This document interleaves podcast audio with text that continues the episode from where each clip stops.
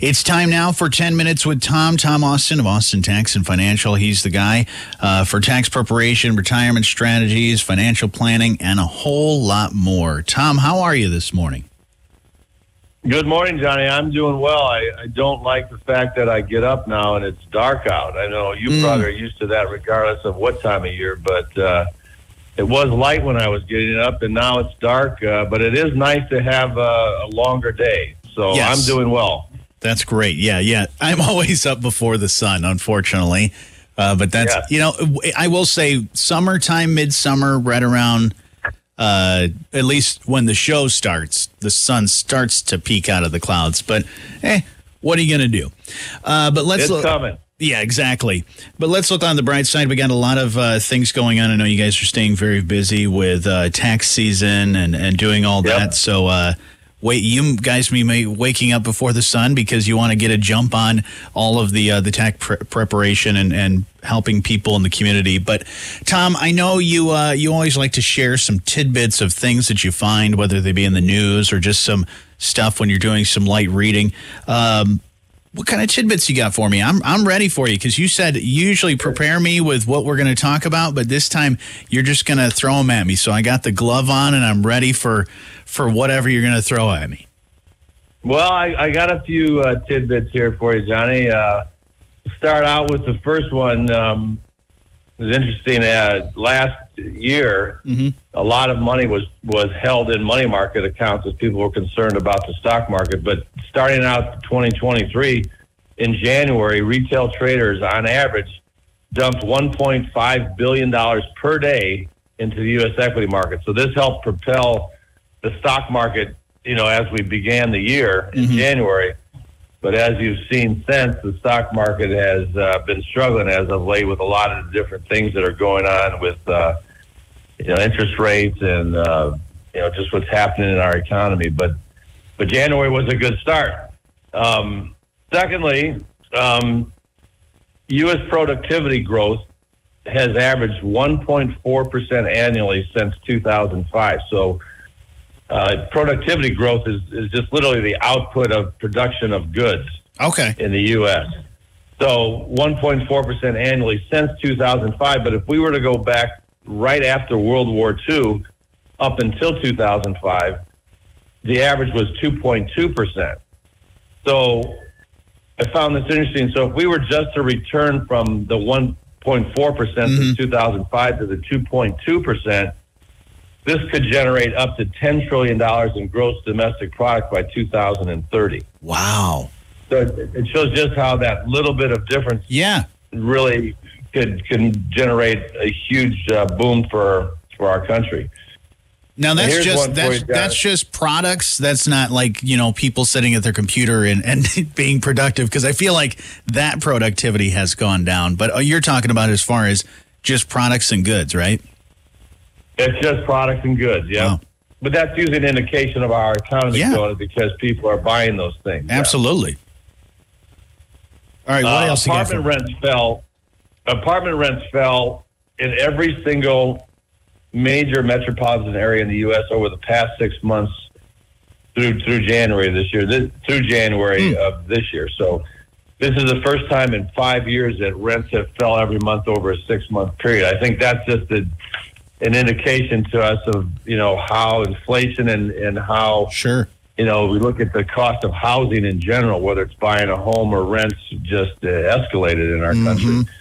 So it's, probably good to see that to relax and settle settle in a, little bit. Um, we all know that U.S. healthcare is just uh, always an interesting topic of conversation as we Yeah. see, you know, other countries and how they deal with healthcare and Mhm. how our healthcare continues to rise.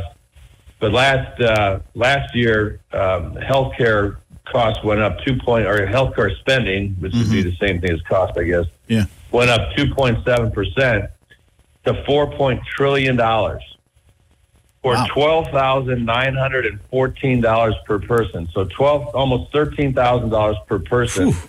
if you average it out, was spent on healthcare in the U.S. Uh, this was eighteen point three percent of the gross domestic product in the United States. So almost 19% of our GDP was spent on healthcare. I don't know if that's an alarming statistic, but it sounds like a lot of money.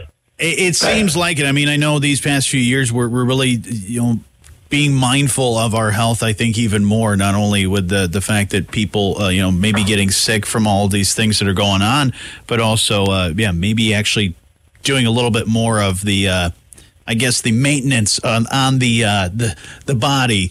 Uh, so that could be why some of those rising. Yeah, and I, I, I think too on that note, Jonny, is is that our country has, uh, you know, we're a very indulgent country that loves our fast food and oh yeah, uh, you know, we we tend to treat problems as, as opposed to look at you know what is causing the problem. Mm. A lot of times, maybe that's the diet and exercise that may uh, help that situation a little bit better. Sure. Um, U.S. home buyer so if you had twenty five hundred dollars a month right now, Jonny, uh, as a as a monthly budget to buy a house, you could buy a house worth of approximately three hundred eighty four thousand dollars. Now okay. this is compared to a house that you could have bought just a year and a half ago. you could have bought a house with that same twenty five hundred dollar budget for five hundred eighteen thousand dollars.